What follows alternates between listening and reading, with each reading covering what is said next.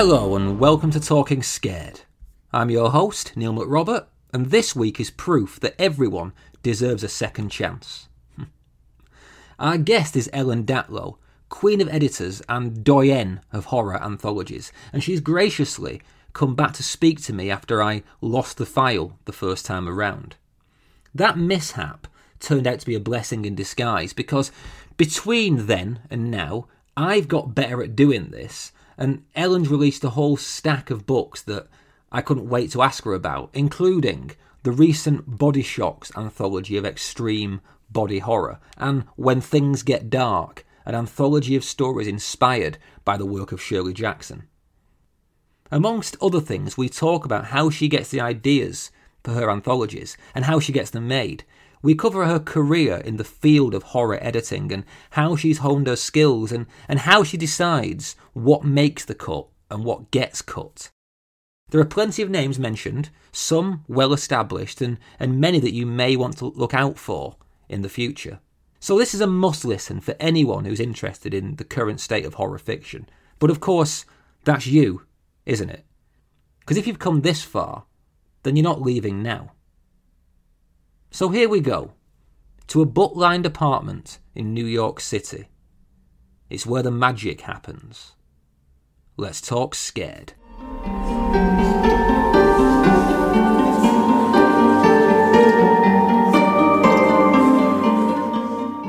Hi, Ellen, and welcome to Talking Scared. How are you? I'm fine, and thank you for having me on. It's a real pleasure to meet you again.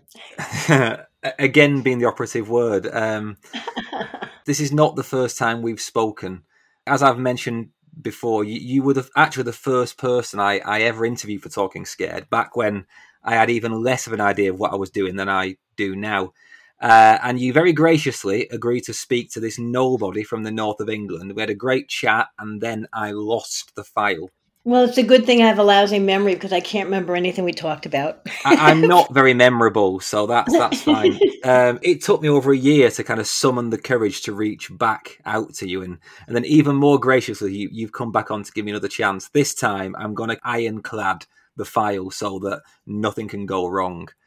But it, it is actually great timing to have you back on the show because even for an editor as prolific as you, this has been kind of a bumper year you've had your anthology of extreme body horror. Yes. You've got volume 13 of the annual Best of the Year collection. And you actually published my favourite anthology of the year, which is When Things Get Dark Stories Inspired by Shirley Jackson. Thank you so much. I'm really pleased that you like that one. I'm really happy about that. Thank you. I love it, and I've got I've got questions because I, I found both the subject matter and the individual stories and the approach really interesting. But before we get into that, considering all the things you've done this year, how do you find the time to do all the reading? Well, the worst part is for the year's best. I mean, that's the one that always takes backseat, yet is an ongoing project that I have to work on constantly. I mean, I don't ever really get a break. I mean, maybe in April I stop reading year's best like for a few weeks. But basically, that's the one that kills me. The others are nothing comparatively. I mean, don't forget a reprint anthology like Body Shocks is e- at least I don't have to edit the stories, and the same with Best Horror. But reprinting theme anthologies, in a way, it's almost a break because I don't know what I'm going to use for the start, although I may have a few ideas of stories I want to use. But that's almost the easiest kind of anthology. Um, but that's what I do full time. So yeah. Also, as in addition to consulting for Tor.com on their short stories and novella program. So, I mean, that's my full time job, and I love reading. So it's not a burden, except when I have to focus and I'm having trouble focusing. You yeah. have too much to do. And that's when you say, okay, I'm working on this right now. Just do it. you know? That's what that's what deadlines are for. That's what deadlines are for. It's like, yeah. okay, time to focus on this one this minute. Well, I have a weekly deadline of this show, so I have to read at least one book per week for this show. Often two books because there's there's people's previous stuff to read. And, well, see, that's like a lot. That. I mean, I don't read many novels. I just don't have the time. So you know, for me, it's reading short fiction. Okay, you're making me feel better then because I always feel guilty that I think I should be able to read more. I should be able to read more. One of the reasons I don't get to speak to enough indie authors is because I'm still trying to build this platform by using essentially cynically using the names of famous authors to kind of get mm-hmm. some some platform. And um, I really want to do a whole thing for indie authors, but I just can't find the time. So um, my Patreon listeners are helping me with that, and, and it is coming together. But one day I'll get a big corporate sponsor and, and it will all be fine. Good. But how you do it, I, I have no idea. Because with something like the best of the year, you must have to read every standalone collection, all the major zines. I mean, it, it must be a massive undertaking. Well, with single author collections, I don't reread the stories I've read, and they usually only have one or two new stories, so that's not horrible. Anthologies are more every year, and that gets tougher and tougher to cover. But I also have three readers right now. Um, okay. One in California who who I send the online things that I don't have the time for, I don't think will have material like Lightspeed and um, sometimes anthologies that I'll send her online that that I got e files of. Um, then I have two readers in on the East Coast. I have one who reads print magazines for me that probably won't have horror in them or that I think are not are unlikely to have good horror. Mm-hmm. Um, and, uh, sorry, magazines like Analog and the Hitchcock magazines and and Akashic Noir, Noir, series, which is a terrific series, but there's rarely horror in it. It's usually crime and mystery. Mm-hmm. Um, and then I have another reader in New Jersey who I who never comes into the city, and I send her anthologies that I think are probably not going to be anything. Either they're mixed genre, or they're they don't look that interesting. Okay. um, so yeah, so I have like three people helping out, but it's a drop in the bucket. I mean, seriously, yeah. you know. I have piles of stuff all over the place at this point in the year. What a great job, though, just to read horror for a living. That's living the dream. Well, yes, it is fun. Yes, yeah. I can't disagree. I mean, okay, well, that's actually a good point to jump in because I'm going to ask you some questions that you've probably been asked before, but I think a lot of my listeners may have not heard you interview before, so it would be remiss of me not to ask them.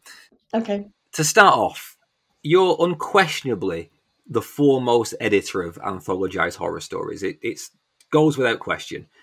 But that is a quite unique position to hold. And I suppose to start off the conversation, what got you into this game? Which game, editing or horror? Because I've done, I've been. well, the word word they came together, I suppose. Well, I've been reading fantastic fiction and science fiction, fantasy, and horror since I was a kid. Um, once I realized I couldn't be a veterinarian or didn't want to be a veterinarian, which is what I originally wanted to do, that I realized it would be a really bad field for me. Number one, because I hate math, I'm not great in science, and I would I would be with dying animals all the time. So okay, veterinarians out. um, I love because I love reading. I thought, you know, what kind of job can I get reading? And I worked in actually science, uh, rather in mainstream book publishing for several years before I got to Omni. Omni Magazine was my first magazine job, and it was the first full time job I got um, working with science fiction and fantasy. Before that, I had done some reading for Book of the Month Club, Science Fiction Book Club, Dell Books, and um, Ace Books, but I wasn't ever in the actual field of science fiction. So that was my first job with a magazine. I was associate fiction editor for a year and a half, then became fiction editor, and I edited a bunch of mostly science fiction. I was not supposed to buy horror, but as time went on, I bought fantasy and horror. but I've always loved horror. Oh, and the thing is, I started anthologies that were would not conflict with my job, my full time job at Omni. So I thought horror would be a good compromise, you know, because I wouldn't be having a conflict. So that's kind of how I got into editing horror anthologies at all. Um, Jim Frenkel, who was someone who had read for Adele Books, he was the one who came to Terry Windling and me about doing a year's best fantasy and horror. I would do the horror and Terry would do the fantasy. And we started that. That was, I think, 86 or 87 and so I got more and more into horror as that continued because I was reading more and more horror. But I still had my job at Omni till 1996, I think. And then I created a, a website called Event Horizon Science Fiction Fantasy Horror, which included stories of all the genre, those genres. And then I worked for Sci Fiction for six years and also published, you know, bought whatever I wanted there science fiction, fantasy, or horror. But the anthologies a bunch of them were fantasy with Terry Windling. but when I was doing them solo, I did a few science fiction anthologies. Uh, Vanishing Acts, which was uh, endangered species, and uh, let's see what else. I did Alien Sex and Off Limits, which were both science fiction about gender, uh, and they were dark. I mean, I've always kind of swam towards the dark side, swum the dark side in my reading, even science fiction. I've been doing this now for 31 years, I realize, reading for a best horror anthology. So, you know, if you ask me questions before then, I'm kind of ignorant about the field to some extent, to the history. I mean, I know what's out there, but I didn't read a lot of it. Um, but it's only really in the last 31 years. I know for some people, it's like, oh, I'm only 30 years old, so that's now. but, you know, for a lot of people, um, you know, that's what I've been doing for 31 years. And it's mostly the short horror field. I'm not that cognizant of the novel because I've never had okay. time to read that many. So that's basically it. And that's basically my whole career up to now. But I do actually edit, I do acquire science fiction, fantasy, and horror for Tor.com and the novella series. I don't only acquire horror for Nightfire. Right. You you know, you mentioned loads of the genres there. You've mentioned fantasy, science fiction, and and one of the things that, you know, has come up again and again on this podcast is how malleable and permeable those genre definitions are. Mm-hmm. But in your case, it's kind of horror with a capital H and stuff. So, what what I was asking is, when you come to to put together a horror collection like the best of, mm-hmm. what what is the criteria for you for it to be a horror story as opposed to a fantasy story or a science fiction story? What are you looking for? Well, it has to be dark enough for me to consider it horror. I mean, there's a lot. There's science fiction horror, science fiction slash horror as a subgenre. Um, some people don't consider anything horror unless it's supernatural. I mean, they don't hmm. consider mm. horror psychological at all, which I think is ridiculous.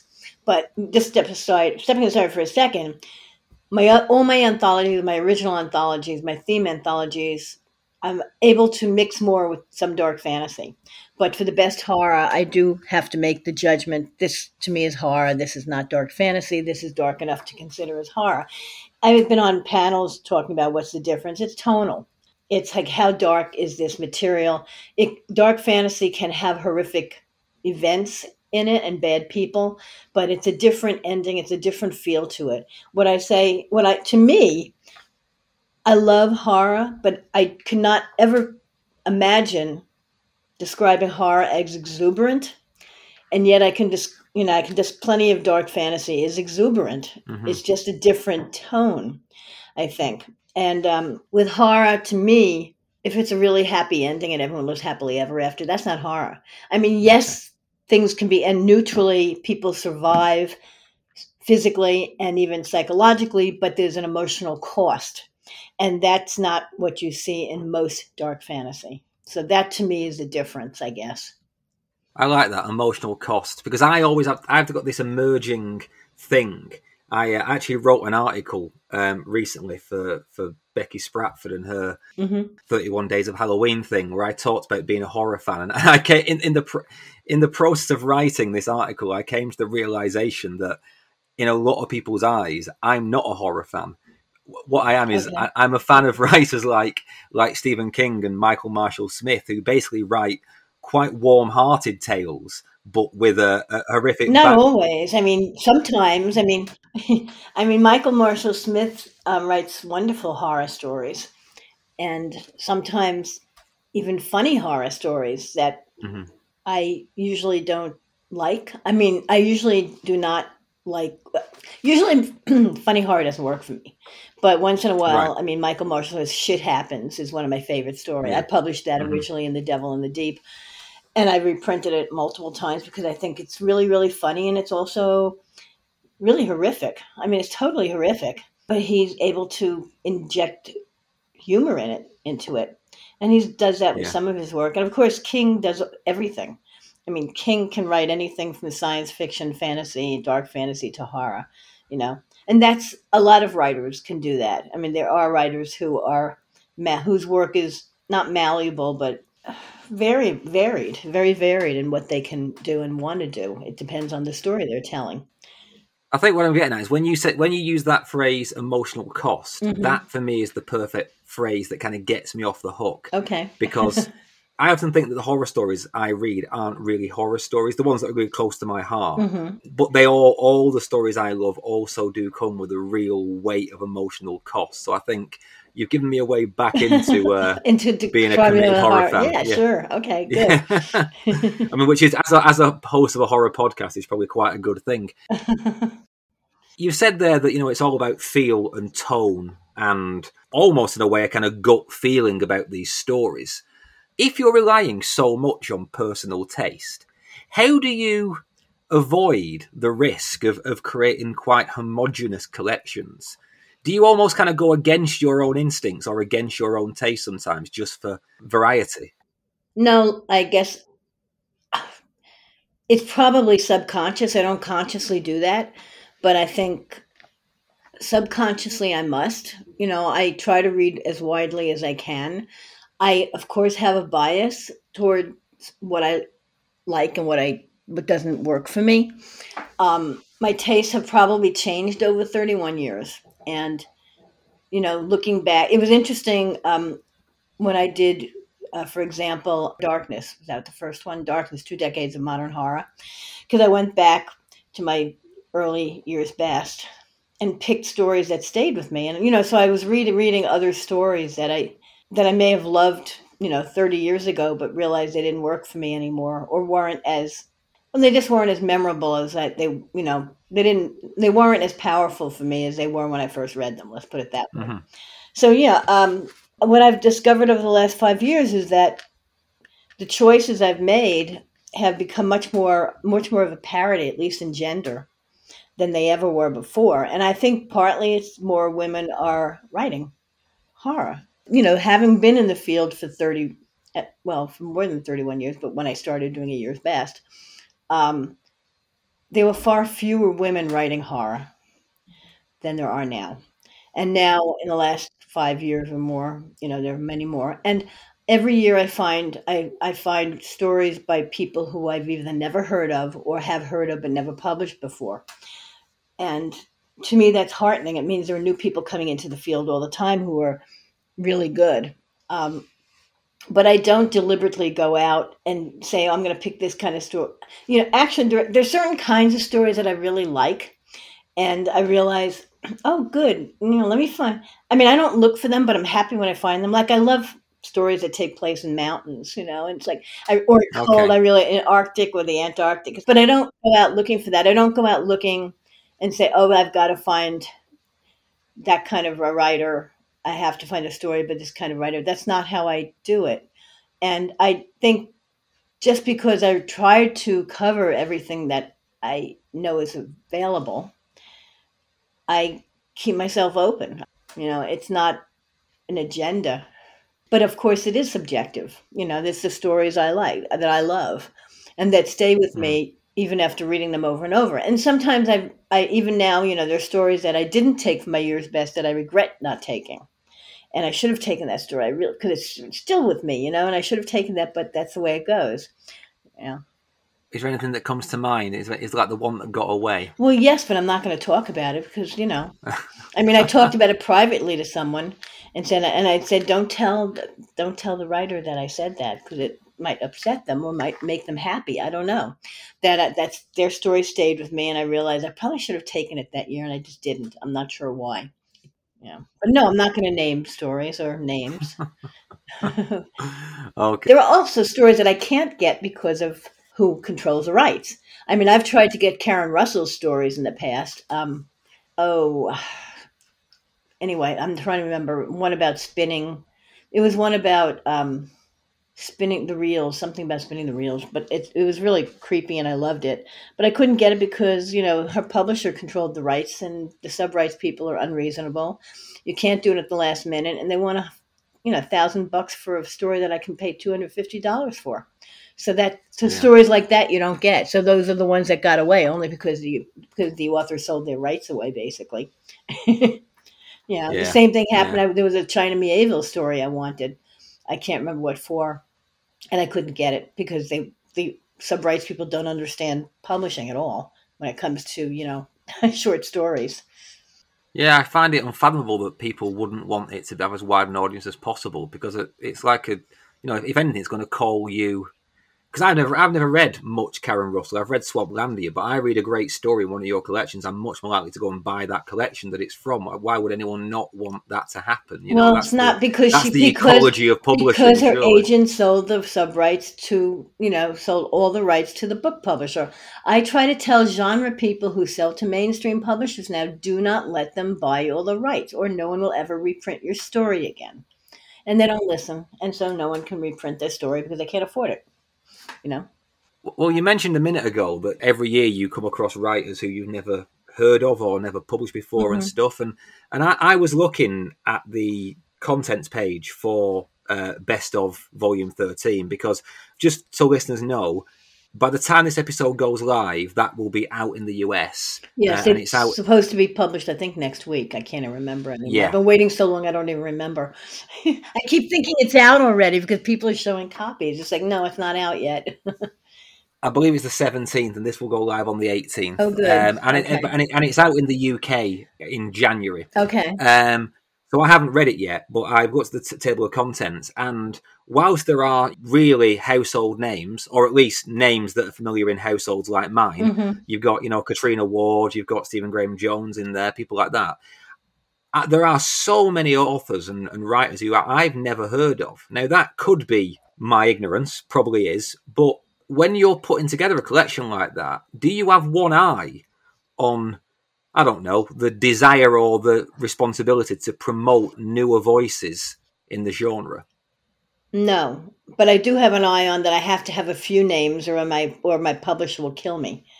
You know, I mean, I am aware that. Uh oh, I hope that I get some names that will sell the anthology to people who don't. Yeah. You know, but as far as a new thing, I don't. No, I just don't think that way. It's just the stories I love the best. I mean, I'm I'm really pleased. I mean, every year in my summary, I've been in the last several years. I say these stories. These I have stories by people by these people who have never published before or are not aware of mm-hmm. it before or whatever, and it it pleases me. I'm really glad that that's what comes up by the end. I have to assume it's all subconscious because I don't. I mean, I don't go after that. So you, it's the story at face value. It's always a story. Yeah, it's a story. I just love what I love. I, I will move on in a second from the um, That's okay. the, the best of because it, I think it, in some ways your your more niche collections are, are even more interesting. But I'm going, to, I'm going to ask you two questions, a very broad one, and then one that you're either not going to answer or you're going to really get angry at me for asking you. so you know, you said yourself 31 years doing best of anthologies, over a decade doing the specific best of horror mm. anthology. They kind of present a panoramic insight into the development of horror in, in this century. I suppose what I'm asking is, have you noticed trends? And I'm not talking about zombies or mm-hmm. vampires flitting in, in and out of vogue. I mean that that shit happens constantly. Right. I'm talking sort of deeper than that in the texture. Has horror gotten darker or lighter or more pessimistic or the opposite? What have you noticed as the, the world's gone to hell in a handcart? What's horror done? It's brought in different cultures. I'm not getting a different texture, really. Um, I mean, there is more political, overtly political fiction out there. I don't think it's necessarily horror, and I don't think it's necessarily good. I mean, I I really don't like overtly political fiction. I find it boring unless it's hidden, you know, unless it's disguised, I guess. Um, but what I do think has been happening is that writers from other cultures are writing in English or being published in English um, and bringing their experiences. Some of them are immigrants, or some of them from other countries who are finding, who are experiencing racism or um, jingoism and you know just all the bad isms um, against mm-hmm. them per- themselves personally and their their voices are being heard and they're creating really interesting work and that's happening certainly in the last five years. Um, and to me that's interesting. I may not have chosen many stories that reflect that but i am aware of it and i think some of those writers are doing really interesting work whether or not in short fiction but maybe novella length. Yeah. Yeah. But I'm I'm I'm terrible at You know, if you ask me to pre- tre- predict trends, I am cannot. I cannot. I have no. I never have any idea what's going to happen in fiction in the next year or two. Yes, there'll probably be a lot more plague stories, but if they're just overtly, I mean, the thing is, when something happens as big as COVID, you can't ignore it in contemporary fiction anymore. It has to be part of the fabric of the story, or it's just weird fantasy. You know, it's like, oh, this is not mm-hmm. our world because this happened for two years. We were all inside, for, you know. So I think fiction writers, not only genre, but all fiction writers, are going to have that problem or having that problem. How do you deal with it in your fiction? The same thing, I mean, this is a more positive thing in a way, but think what happened to all the science fiction writers who were writing about other planets, and now that we're at these other planets, will we be able to study these other planets and realize, oh, that Venus couldn't be like that. No one could live on Venus like that. You have to have new ideas of how to deal with this reality.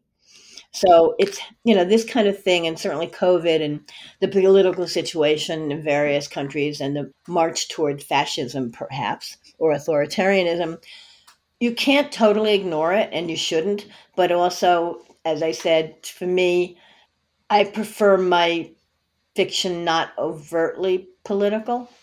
You know, I mean, I want a good story. Yeah and if you know and but every piece of fiction has a political point of view and that's fine but don't I don't think it should get in the way of entertaining slash enlightening, whatever.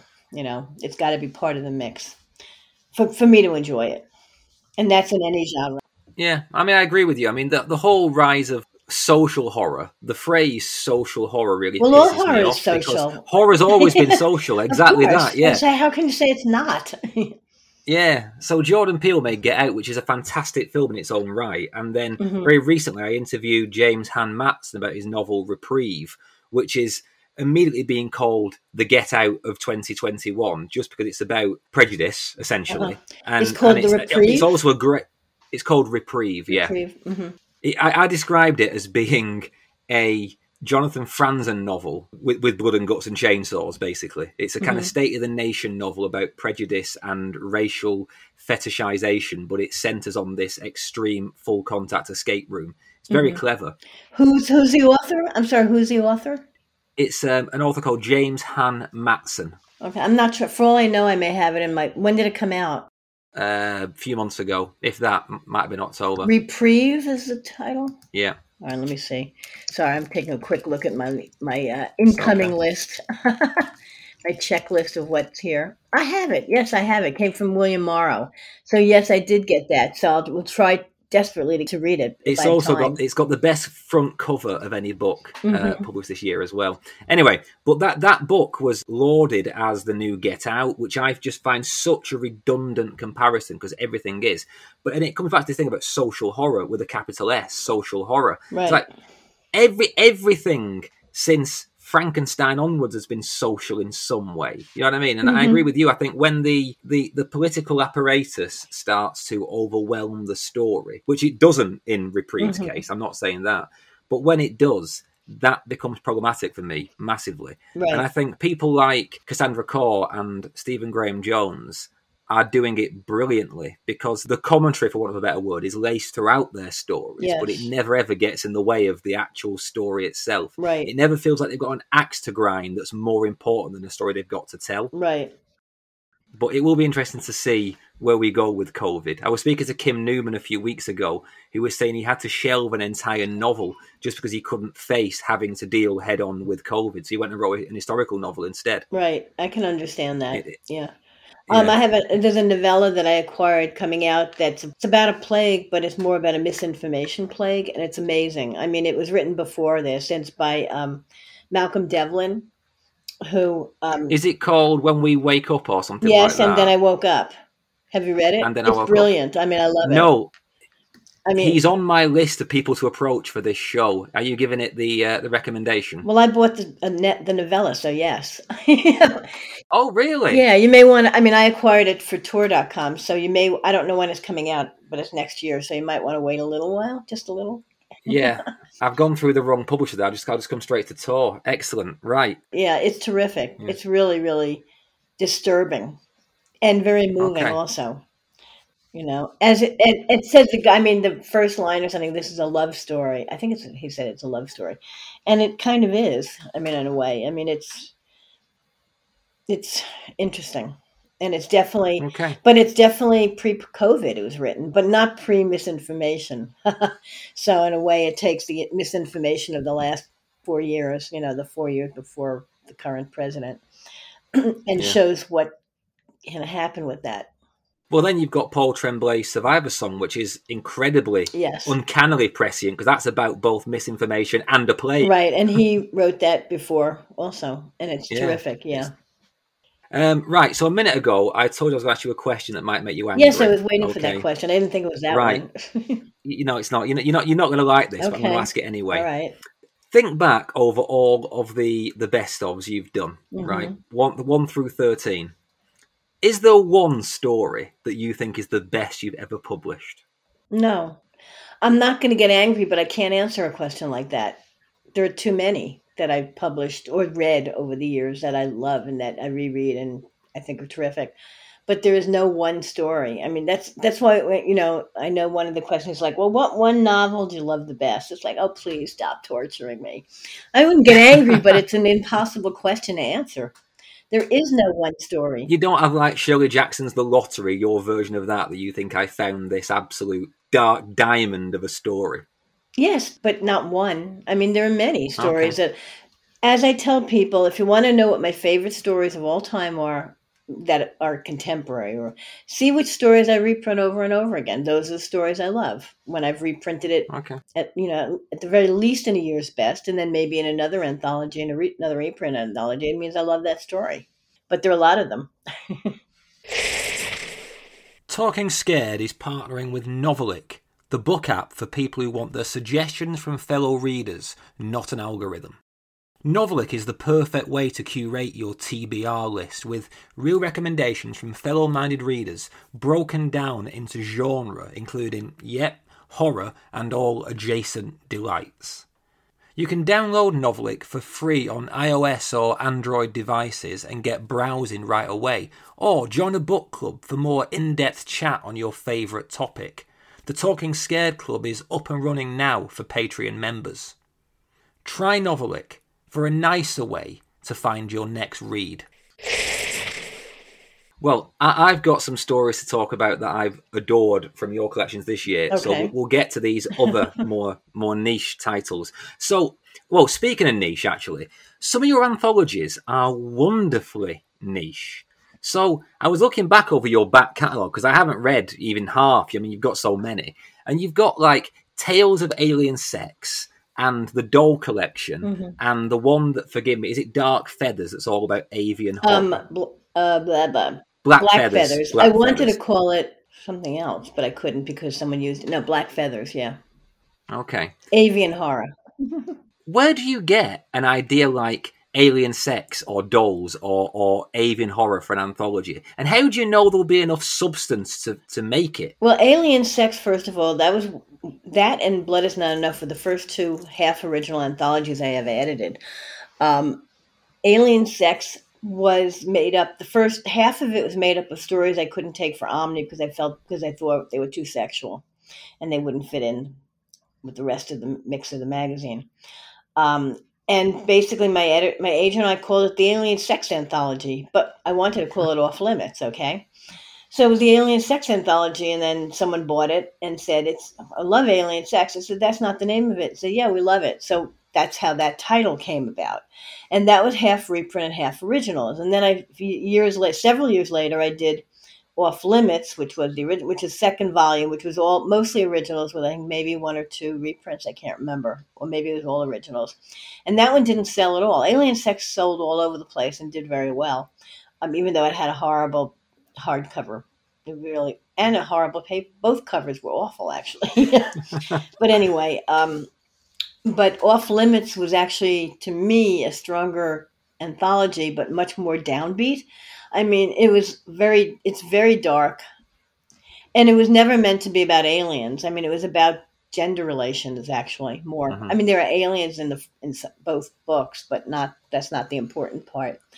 As far as the doll collection, I collect doll parts, doll heads. I collect Kokeshi dolls. I have doll heads over there.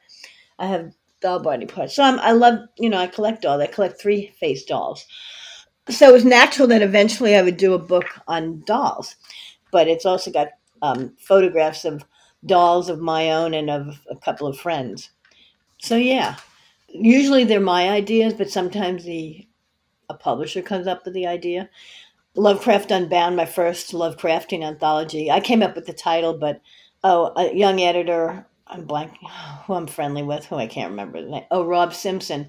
He was the one who came up with the idea at Dark Horse Books at the time, and I came up with the title. You know, and um, so it depends. The Shirley Jackson one, the publisher, I actually considered the idea of doing a Jackson anthology. Um, at ReaderCon. ReaderCon, the Jackson Awards are awarded. So I thought, oh, maybe I should do, you know, um, that would be interesting. But I didn't want to deal with trying to contact the estate because I was afraid they'd say we hate the idea. So I didn't do anything with it. And not only less than a month later, I went to the World Con in Dublin and um, talked to a publisher and tried to figure out something for me to do for them. And the first few ideas fell flat.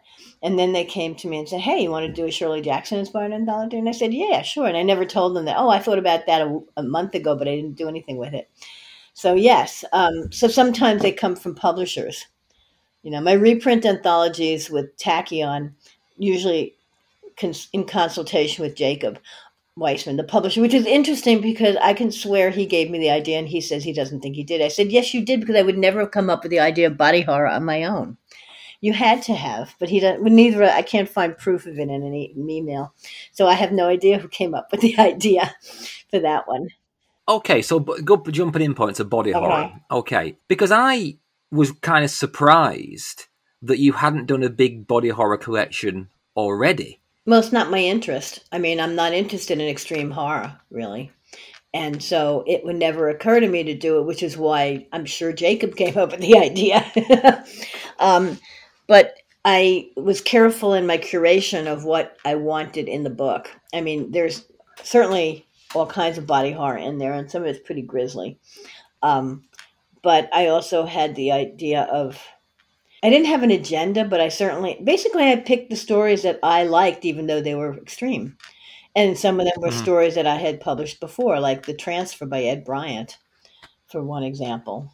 And um, I would have used Clive Barker's Jacqueline Ess, but I've reprinted that at least a couple of times. I didn't want to use it again. There's one story in there called Toother.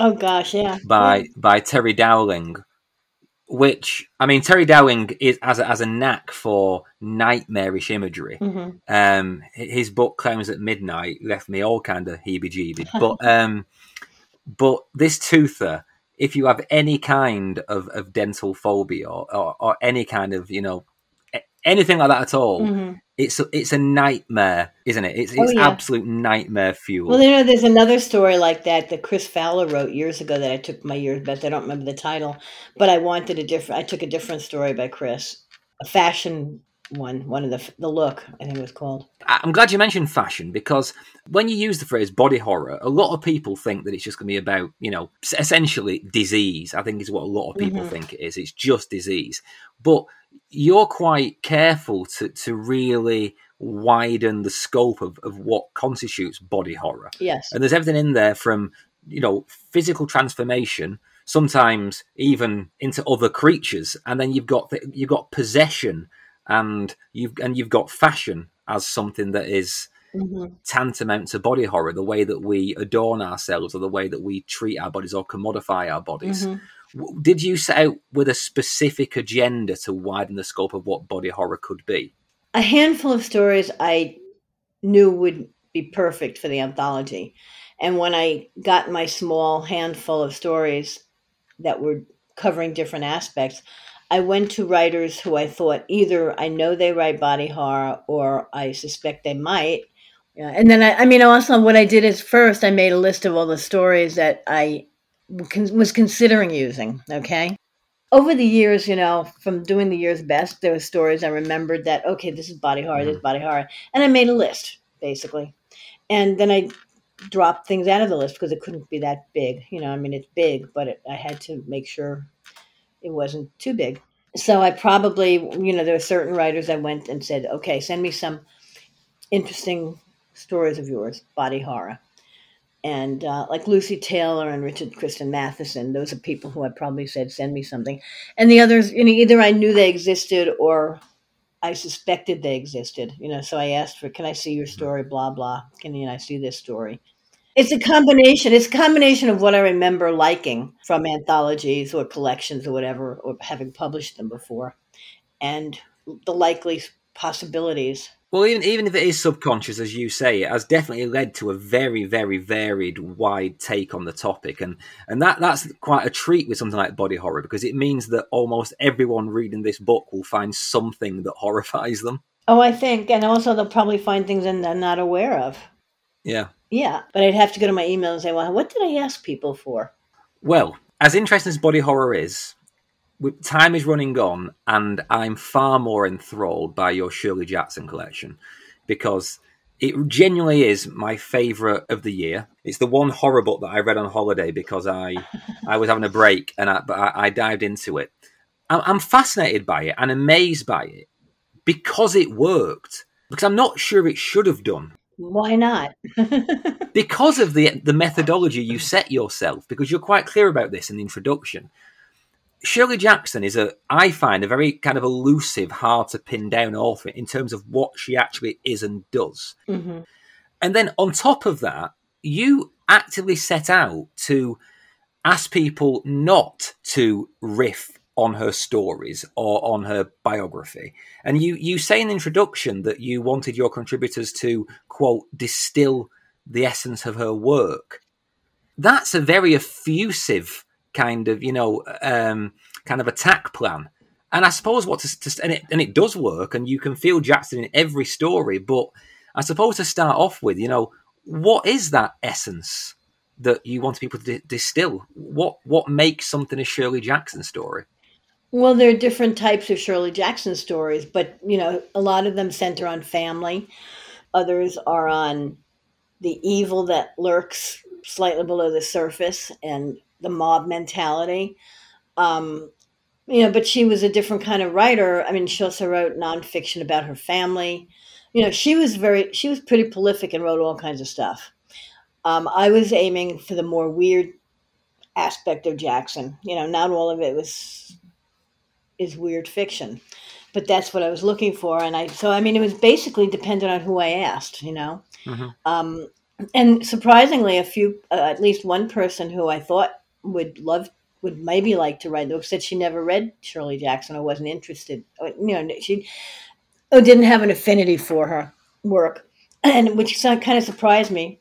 Um, but it's like okay, and then other people, I I got some outliers, and I'm not sure how. And probably because of just mentioning it to my to the people who I would think that wouldn't be able to write something, mm-hmm. and they did. Like Cassandra Khaw, um, she's. I'm not sure she's lived in the United States. I mean, right now she's in Canada. She's Malaysian, and she's lived in, around the world. But I can't remember if she's actually lived in the states. But she was interested, and I think her story is very Jacksonian. Mm. Um, it's the one that is the most direct riff on on Jackson's work because it's kind of like a transposed version of the lottery, isn't it? Yes, kind of. um, so you know, so you never know what you're going to get from people who you ask, and I don't remember. I mean, it's probably because I was working with Cass on one of her novellas or some or a story, and it came up, and she probably said, "Oh, well, let me write something." Mm-hmm. You know, I'm sure that's how it came up. you know, and other people to me were natural. I mean, it wasn't until I got Mary Rickert's story that I realized how Jacksonian a lot of her work is. You know, aside from the one that I took, a lot of her work is like that. I mean, and it's like, oh, wow, I had not had realized that. I mean, on the other hand, Kelly Link is definitely Jacksonian, and I knew that. And Elizabeth Hand isn't. Well, some of her work is. And the thing is, Liz is a good friend, and I'm always asking her for stories. And this is the first time she's actually written one for me. You know, she's usually doesn't have time to write short fiction, but they always end up in someone else's anthologies and I get ticked off. So it's like, wow, you wrote one, you finished one, great. you know, so I mean, you know, I went after people who I thought could write something. I'm not sure what made me think Stephen Graham Jones could do it, um, and he did. You know, so some people aren't the people who I would think were influenced by Jackson, and they wrote really great stories anyway. I mean, Richard Kadrey, of all people. Indeed. You know? and his story is extremely Jacksonian. But then there are stories I rejected that didn't work, you know, whatever. And there are a lot of people who didn't come through who just, I mean, John Langan's story is like, I think, the shortest he's ever written. Mm-hmm. And it perfectly captures the voice or the tone of Jackson, I think. And Josh Malerman, he's been writing for me and he's really good at um, each story is very different, and I really think Special Meal worked really well. Well, that that is an incredible story because I mean, it's essentially about a kind of dystopian future where where math is outlawed, it is forbidden. Yeah, right, yeah, and it, it's it's both darkly funny and genuinely horrifying. I mean, it's it's got Yes. a kicker of a conclusion, and and that's Yeah. one that's one of those stories where you you you read it and you just think, how has anybody had this idea? You know, there, there are certain stories that just baffle me how anyone even got to it in the first place. yeah. But then again, I'm, I'm currently reading Josh's uh, Ghoul and the Cape, which is, as far as I can tell, the closest thing to Ulysses or Finnegan's Wake or Gravity's Rainbow that, that we've got in contemporary horror. Oh, really? Is, is that a new novel? It's been released in special edition to begin with, and I'm, I'm sure it will get a wider release. But it, it literally reads like Pynchon or Beckett Oh, writing cool. kind of absurdist horror. So you never know with Josh.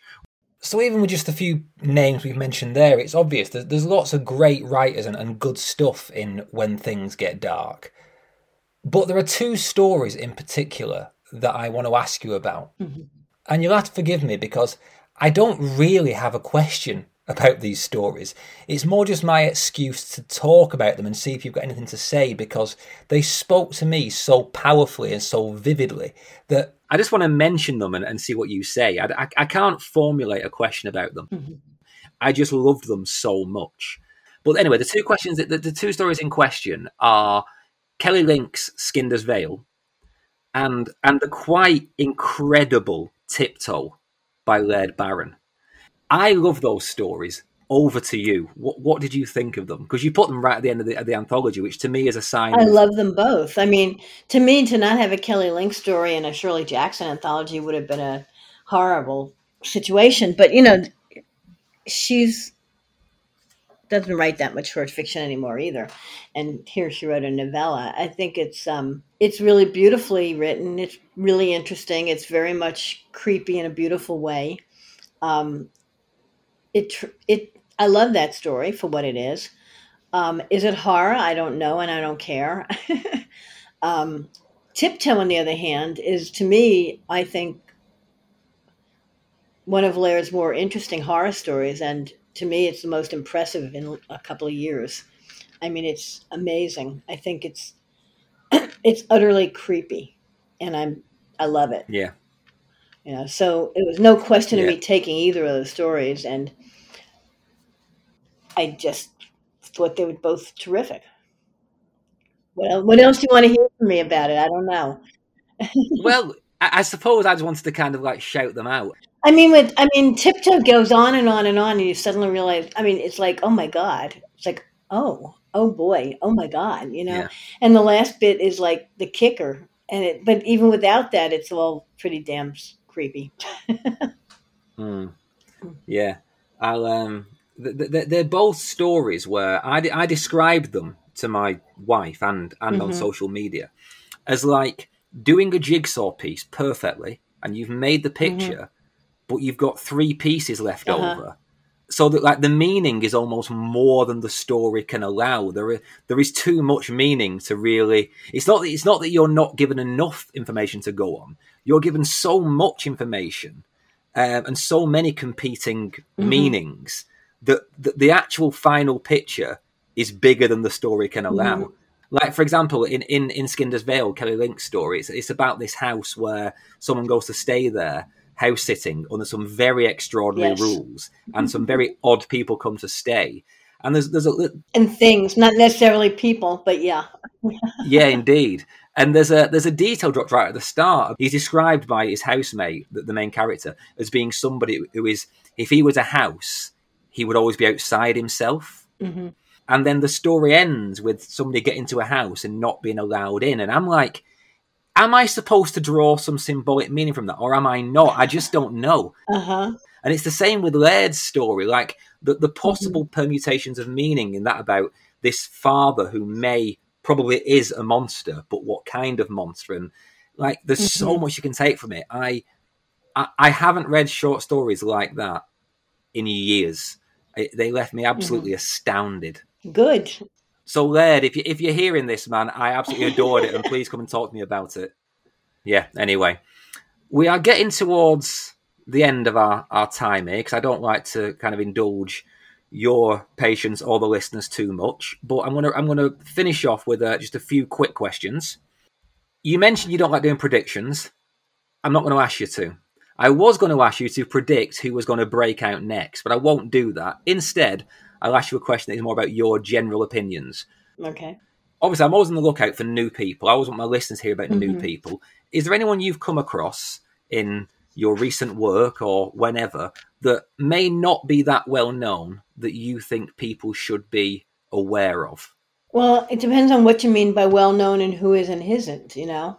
I think Cass, Cassandra Khaw is going to become more well known. I mean, her her um, nothing but blackened teeth has made a big splash, Mhm. and I think it's uh, terrific. She's got another novella coming out, I think in twenty three that we just announced. Um, Salt grows heavy, which is about really vicious mermaids. okay. um, really pretty vicious. Yeah, there are people whose work I like, and I hope that it gets more popular. Um, I mean, I hope Priya Sharma writes another fantastic novella. I mean, I loved her, the work that I've published by her, um, and I'd like to see, you know, more work from her, and I'm pushing her. Um, I just actually acquired a novella by a new writer who's not totally new. I mean, I never knew that who they were before, but until like someone recommended their work. Um, S. L. Coney, C O N E Y, wrote this wonderful novella called Wild Spaces. It won't be out till like 2023 either. Okay. It's as, but as it's described, I think um, Robert McCammon's Boy's Life meets Lovecraft. Oh my God, you've won me over. Yeah, I mean it's really amazing. It's just called Wild Spaces, and as I said, it won't be out for another two years, a year and a half. But um, hopefully that'll get a lot of attention. I don't, you know, I don't know who's well known and who's not. I mean, you know, Thomas um, Olde Heuvelt from Who's Dutch.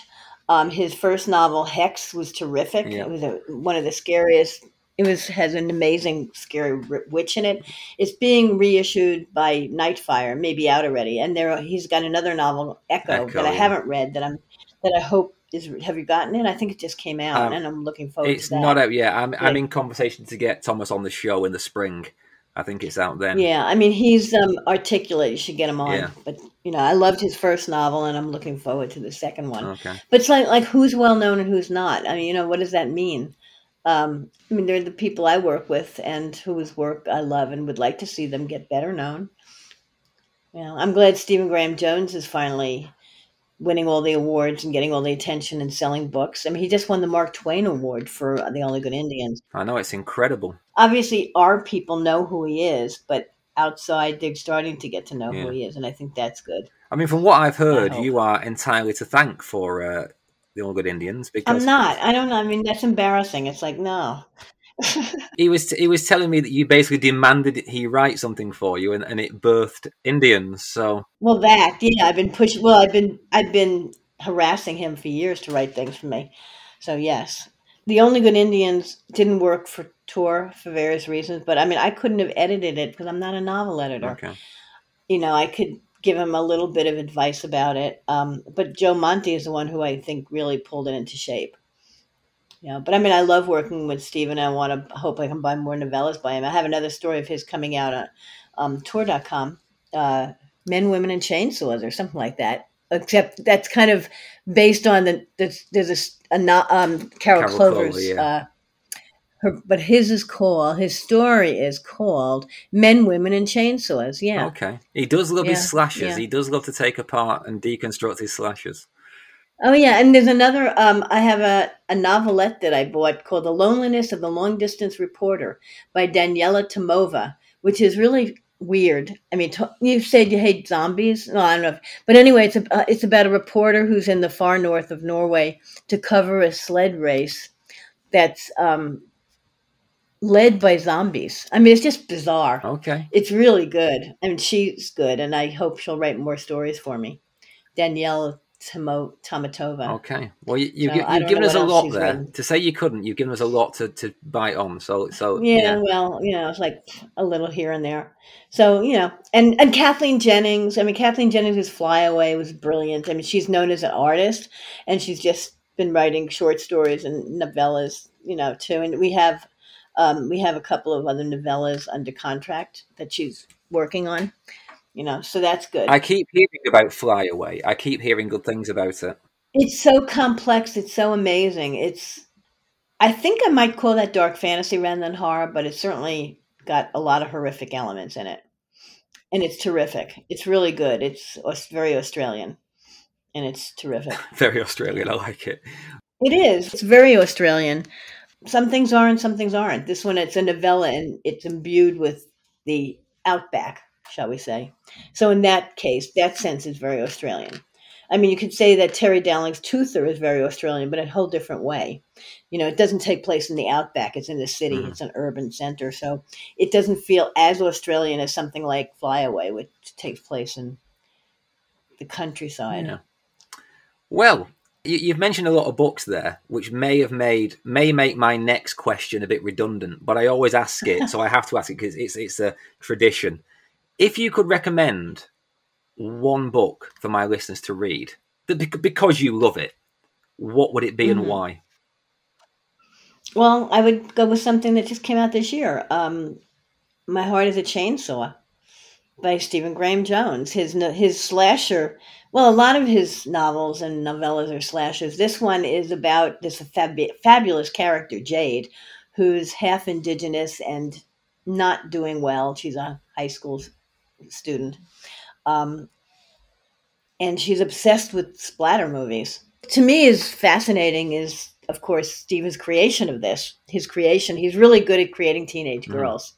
I mean, in my um, in the Only Good Indians, he created this the hero teenage girl who plays basketball with the devil. Not exactly the devil, but you know the the uh, villain, shall we say? Yeah. And um, so, anyway, Jade is this fabulous character who is not only she's obsessed with serial killers and things and splatter and thinks um, that her community is, is being stalked by a serial killer, which it may be. Uh, but she also writes uh, Splatter One. oh, I forget what it's called, uh, but she had a journal, Splatter 101. And each one talks about a movie, you know, Slasher 101. And I don't know. I've never seen any of these movies. I don't think I, I probably saw Halloween and that's it. I'm sure I didn't see any of the others Really? but it's still fun. I mean, just like um, the Only Good Indians made me love watching a basketball game when I had no interest in basketball. Walter Tevis's The Queen's Gambit made me adore chess, even though I knew nothing about it. And you know, certain writers can make you love something that is not in your wheelhouse, but they're so good at writing about it that it brings it to life in such a way that you adore it. And anyway, so I would recommend people read that um, all those books, but uh, my heart is a chainsaw. Uh, and if anyone reads that and wants to hear Stephen talk about it, I think it was episode 54 of this podcast. He, he came on to talk all about it. So there you are. Mm. That brings us finally to my last question, Uh-oh. which is simple but profound. Ellen Datlow, what truly scares you? I say this a lot, and it is true, but it sounds stale already. Is that fiction doesn't scare me? You know, it's real life politics and hate, and that scares me more. I'm now I'm wondering what does scare mean. Actually, I haven't even talked about that. That's a whole new subject. I don't know what you mean by scaring because it doesn't. You know, they don't scare me. They horrify me. They make me maybe make my skin figuratively crawl, but not because I'm scared it's going to happen to me. I mean, what does scaring mean? What does it mean to you? What does it mean to me? what do you mean by scare? I wasn't necessarily talking about about what what in fiction scared you. I mean, to say that real life scares you more is perfectly valid in my eyes. But I suppose by okay. by scare, I, I, think I do mean. Well, that's you know, no one no one's thought of this before, but no one's asked no, no one's asked me this question before. I haven't really thought about it. More and more, I'll be honest, more and more as I get older, I am getting scared more easily, and quite worryingly, mm-hmm more and more when I read things which are overtly supernatural, despite not believing, I have no spiritual life of any kind. I don't believe in God. Uh-huh. I don't believe in any kind of spiritual realm. I'm an arch pragmatist. Yet. But if I read something supernatural, particularly to do with mm-hmm. possession or mm-hmm. uh, anything like like that, loss of will, there is like a part of my brain that can't put it to bed when I've watched it. Okay. So things I watched as a kid, like uh, Nightmare on Elm Street, if I watch again now, mm-hmm. plays on my mind way more. And it's not supposed to work that way. I'm supposed to have the rationale now to put it in a box, but it's like I'm unfolding right. as I get older. So I suppose what scares mm-hmm. me is, I suppose anything that chips away at the security of how I understand the world to be. Okay. I understand. I mean, for me, it's, I think, a loss of control. But see, I don't find reading about fiction usually doesn't do that to me reading about it you know mm-hmm. it's just the idea of actually physically or mentally losing you know not being able to control uh, loss of control over your happenstance over your life whatever well that's that's a great answer oh what i what i've been reading i've been reading i i realized i just read a story that I was kind of about Alzheimer's, I think. And it's like I'm sick of that. It's like okay, so everyone my age or almost between 20 years younger and older than me, well, 20 years younger than me and my age, there is everyone thinking about Alzheimer's, and do I have to read all these damn stories and watch movies about it? It's like no, I don't want to. Thank you. You know, yes, that scares me, but reading about it doesn't scare me. It bores me. you know? It's like yeah, I know that things really suck you know, and you have no mind, and I don't want to live that way. But you know, and I said it's the real life possibility that scares me, not reading, not the fiction. Well, well, most people just simply say, kind of, I don't know, spiders, or they go, my family dying. So at least we went a bit deeper with you. so, right, to sum up, Body Shocks, your extreme body horror anthology, that's out now. When Things Get Dark, your Shirley Jackson anthology, is out now, and I massively recommend it. You've got the best of the Year, Volume 13, out now in North America and in January in the UK. And Drawing a Breath, Screams from the Dark, your anthology of monstrous fictions, is out next summer, I believe. So there's an awful yes. lot of Ellen Datlow out in the world to read right now. So um, trying and, to catch up. yeah, and you've been a very, very, very busy lady. So all I can say is thank you very much for talking scared with me. Well, thank you very much for having me on. It's a pleasure.